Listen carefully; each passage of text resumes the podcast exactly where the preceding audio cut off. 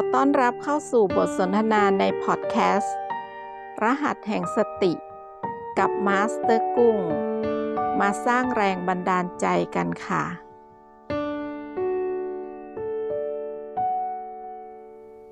MRP ย่อมาจาก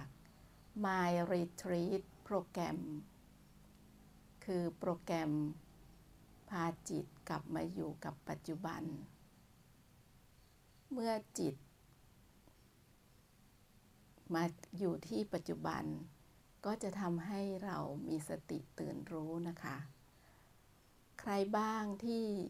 สมควรที่จะใช้ชีวิตอย่างมีสติตื่นรู้ ทุกคน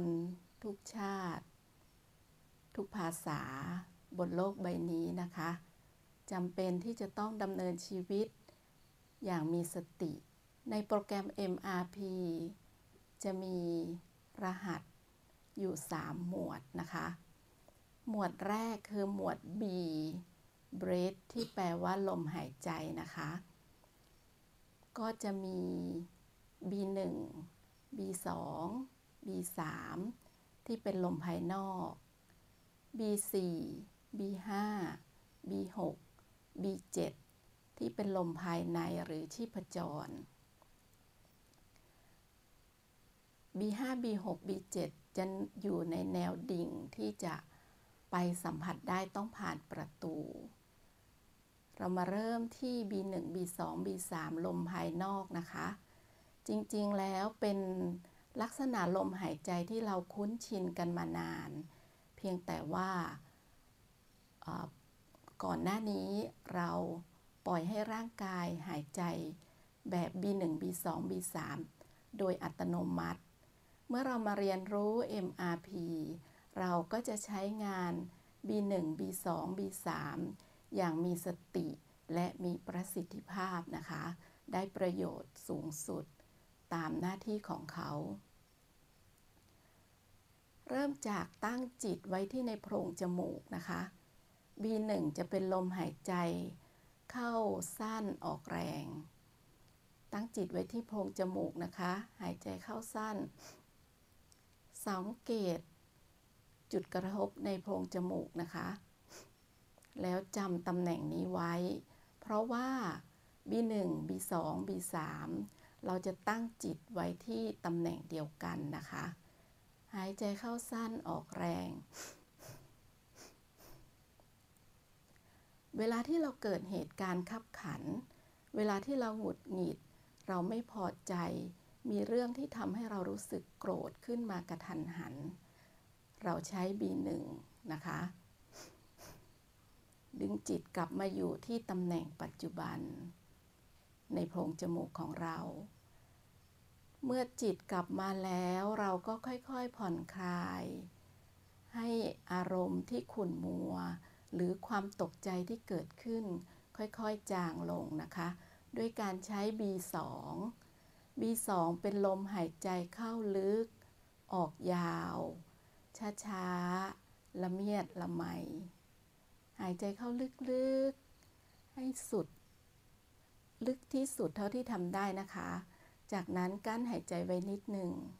แล้วค่อยๆ ผ่อนลมหายใจออกช้าๆ จนสุด แล้วก็กั้นไว้อีกนิดหนึ่งทำซ้ำไปเรื่อยๆ จนเหตุการณ์ที่ทำให้เรา หงุดหงิดตกใจเมื่อกี้ผ่อนคลายลงแล้วนะคะ หลังจากนั้นเราก็กลับไปหายใจตามปกติ ซึ่งก็คือ B3 นะคะ โดยที่จิตยังอยู่ในโพรงจมูกที่จุดกระทบ หายใจเข้ารับรู้ หายใจออกรับรู้ จนรู้สึกสงบ B3 เป็น B ที่ทำให้เราสงบ ดังนั้น Master ทีจึงมักจะแนะนำว่า เวลาที่เรานอนหลับ ให้เรานอนหลับไปพร้อมกับ B3 แล้วจับให้ได้ว่า หายใจเข้า ตอนที่เราหลับหายใจเข้าหรือหายใจออก เช่นเดียวกับตอนที่ตื่นนอนนะคะ ให้ตื่นนอนพร้อมกับรับรู้ว่า หายใจเข้าหรือหายใจออก การนำนอนหลับพักผ่อนของเราครั้งนี้ ก็จะเป็นการนอนหลับที่มีประสิทธิภาพ เพราะร่างกายได้พักผ่อนเต็มที่ จิตก็ได้พักผ่อนด้วยนะคะ จากนั้นเรายังอยู่ที่ในตำแหน่งโพรงจมูกที่จุดกระทบ เพียงแต่ย้ายเข้าไปใต้ผิวหนัง ก็จะเป็นตำแหน่งของ B4 นะคะ B4 จะเป็นชีพจร เมื่อเราหายใจเข้าไปแล้ว ร่างกายนำเลือดขอโทษค่ะนำอากาศเข้าไปใช้สูบฉีดโลหิต แล้วก็ไหลมาเป็นเส้นเลือดไหลมาตามเส้นเลือดฝอยเส้นเลือดใหญ่ ก็เป็นจุดชีพจรนะคะ ที่ตำแหน่ง B4 ก็จะรู้สึกตุบๆ หรืออาจจะรู้สึกแน่นๆ หนักๆ หน่วงๆ ในตอนแรก ๆ ที่เรายัง ฝึกใหม่ๆนะคะ ต่อไปเราก็จะสัมผัสถึงความตุบๆของเขาได้เอง จากนั้นเราไปรู้จักกับประตูนะคะ จุดที่เราจะไปหา B5 B6 B7 ประตูก็อยู่ในตำแหน่งที่เป็นกระหม่อม จุดกลางกระหม่อมที่เด็กทารกเขามีกระหม่อมเต้นตุบๆตรงนั้นนะคะ การสัมผัสรับรู้ที่ประตู ก็อาจจะรู้สึกเหมือนเย็นๆ อุ่นๆ อยู่บนกระหม่อมนั้นนะคะ ในการสัมผัสแรก ๆ เราอาจจะรู้สึกเป็นวงกลมกว้างๆ หน่อย แต่เมื่อเราฝึกฝนชัดเจนดีในนานวันเข้า เราก็จะรู้ว่าแท้จริงแล้วประตูนะ่ะเป็นเพียงเเหมือน ปลายนิ้วก้อยเองเล็กๆนะคะ ทีนี้เพราะว่าแม่ชีไม่ค่อยถนัด B ในแนวดิ่งแม่ชีก็จะมีนางเอกคอยช่วยเหลือนะคะ คือ B2 เวลาที่เราจะไปสัมผัส B5 แม่ชีจะใช้ B2 หายใจเข้าลึก ไปแตะที่ตำแหน่งประตู จากนั้นค่อยๆ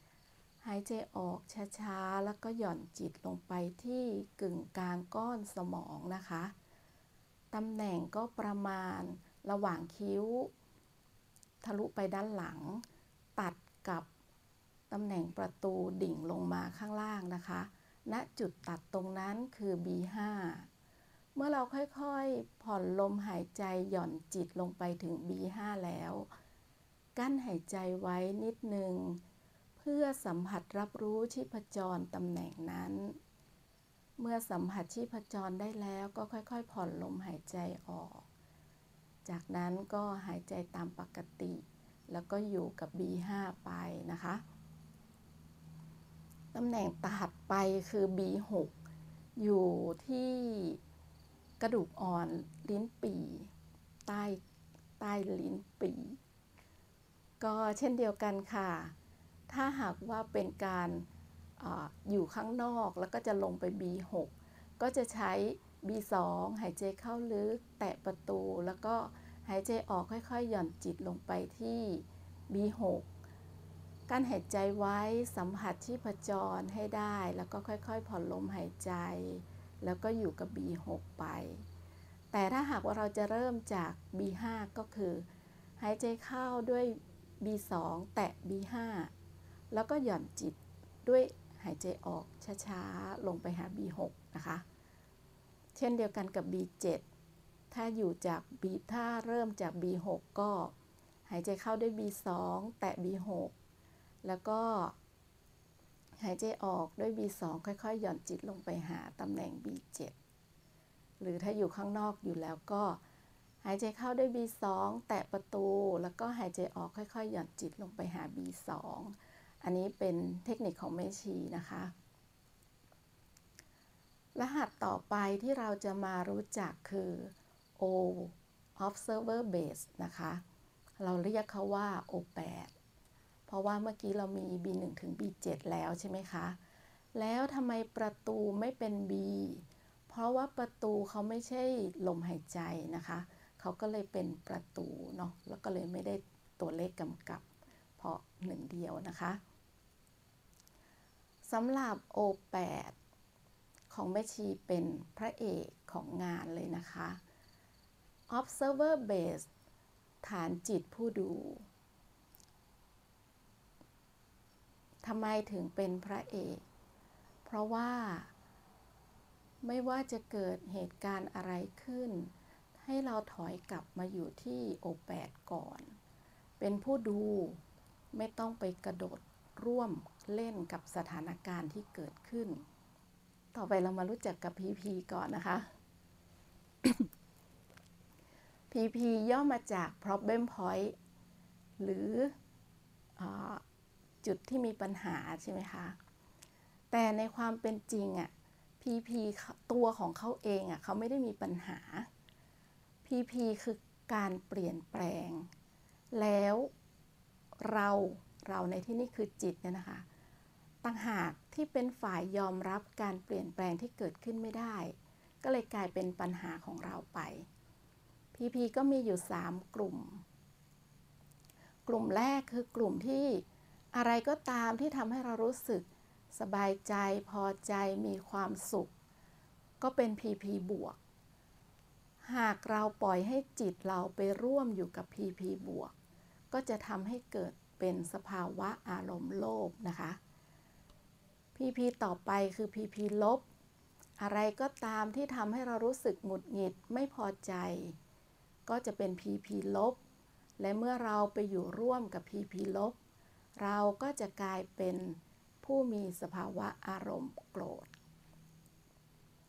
ตัวที่ 3 PP ไม่บวกไม่ลบ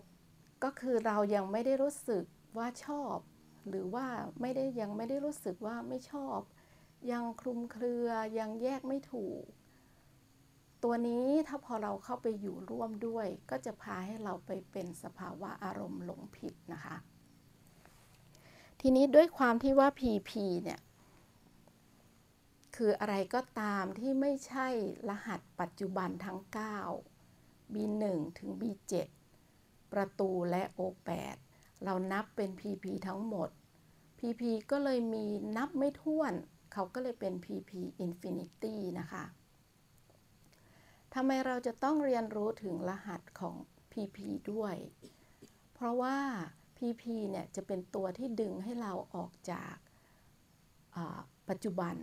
เขาจะพาเราไปสู่อดีตและอนาคต และพีพีในแต่ละตัว ตามที่บอกแต่แรกเนาะว่า PP คือการเปลี่ยนแปลง PP หนึ่งตัวเนี่ยเขาอาจจะเป็นได้ทั้งบวก ทั้งลบ ทั้งไม่บวก ไม่ลบในแต่ละสถานการณ์ใช่ไหมคะ อย่างเช่นแม่ชีมีหลานน้อยอายุสามขวบครึ่งใช่ไหมคะ เวลาที่เขาคลอเคลียเราเขาทำให้เรารู้สึกมีความสุขเขาก็เป็น PP บวก ในขณะที่อีกไม่กี่นาทีต่อมา เขางอแง เขาก็ทำให้เราหงุดหงิด เขาก็กลายเป็น PP ลบ ทีนี้การที่เราเรียนรู้รหัส MRP เนี่ย เพื่อเราจะทำสมดุลให้ได้กับ PP เหล่านี้ เราไม่สามารถหักล้าง เราไม่สามารถตัด PP ออกจากชีวิตเราได้ แต่ทำอย่างไรเราถึงจะอยู่กับ PP ได้ นั่นคือการที่เราต้องมี O8 ที่เป็นพระเอกใช่ไหมคะ มาทำสมดุลกับ PP แต่ละตัว แต่พระเอกก็จะไม่สามารถต่อสู้กับผู้ร้ายได้ทุกตัว ดังนั้นพระเอกก็จะต้องมีนางเอกช่วย และในขณะเดียวกันพระเอกก็ต้องมีพันธมิตรคอยช่วยเหลือด้วย พันธมิตร ทั้งหลายนั้นก็คือ B ทั้ง 7 นั่นคือ เราจะต้องเรียนรู้รหัส ทั้ง 9 ให้ชัดเจนให้เชี่ยวชาญ เพื่อที่เราจะได้นำรหัสทั้งหมดนี้ ไปใช้กับชีวิตจริง ในการที่จะรับมือกับทุกสถานการณ์ที่เข้ามาในชีวิต ในการที่เราจะทำสมดุล กับ PP ทั้งหลายทั้งมวลที่เกิดขึ้นกับชีวิตเราอะค่ะแม่ชีก็หวังว่า บทสนทนาของแม่ชีในวันนี้ จะมีประโยชน์กับท่านบ้างอออย่างน้อยสำหรับผู้ที่กำลังเริ่มฝึกหัดนะคะ อย่าท้อถอยหมั่น เพียรที่จะสัมผัสรหัส B แต่ละตัว เพราะว่า เราไม่ได้เอารหัสพวกนี้มาใช้เฉพาะอีตอนที่เรานั่งเจริญสติอยู่ตอนนี้ แต่เราสามารถนำรหัสเหล่านี้ ไปใช้ในชีวิตจริงในโลกของความเป็นจริง มีสติมีหมด ขาดสติขาดหมด แล้วพบกันใหม่กับบทสนทนาในพอดแคสต์ รหัสแห่งสติ กับมาสเตอร์กุ้ง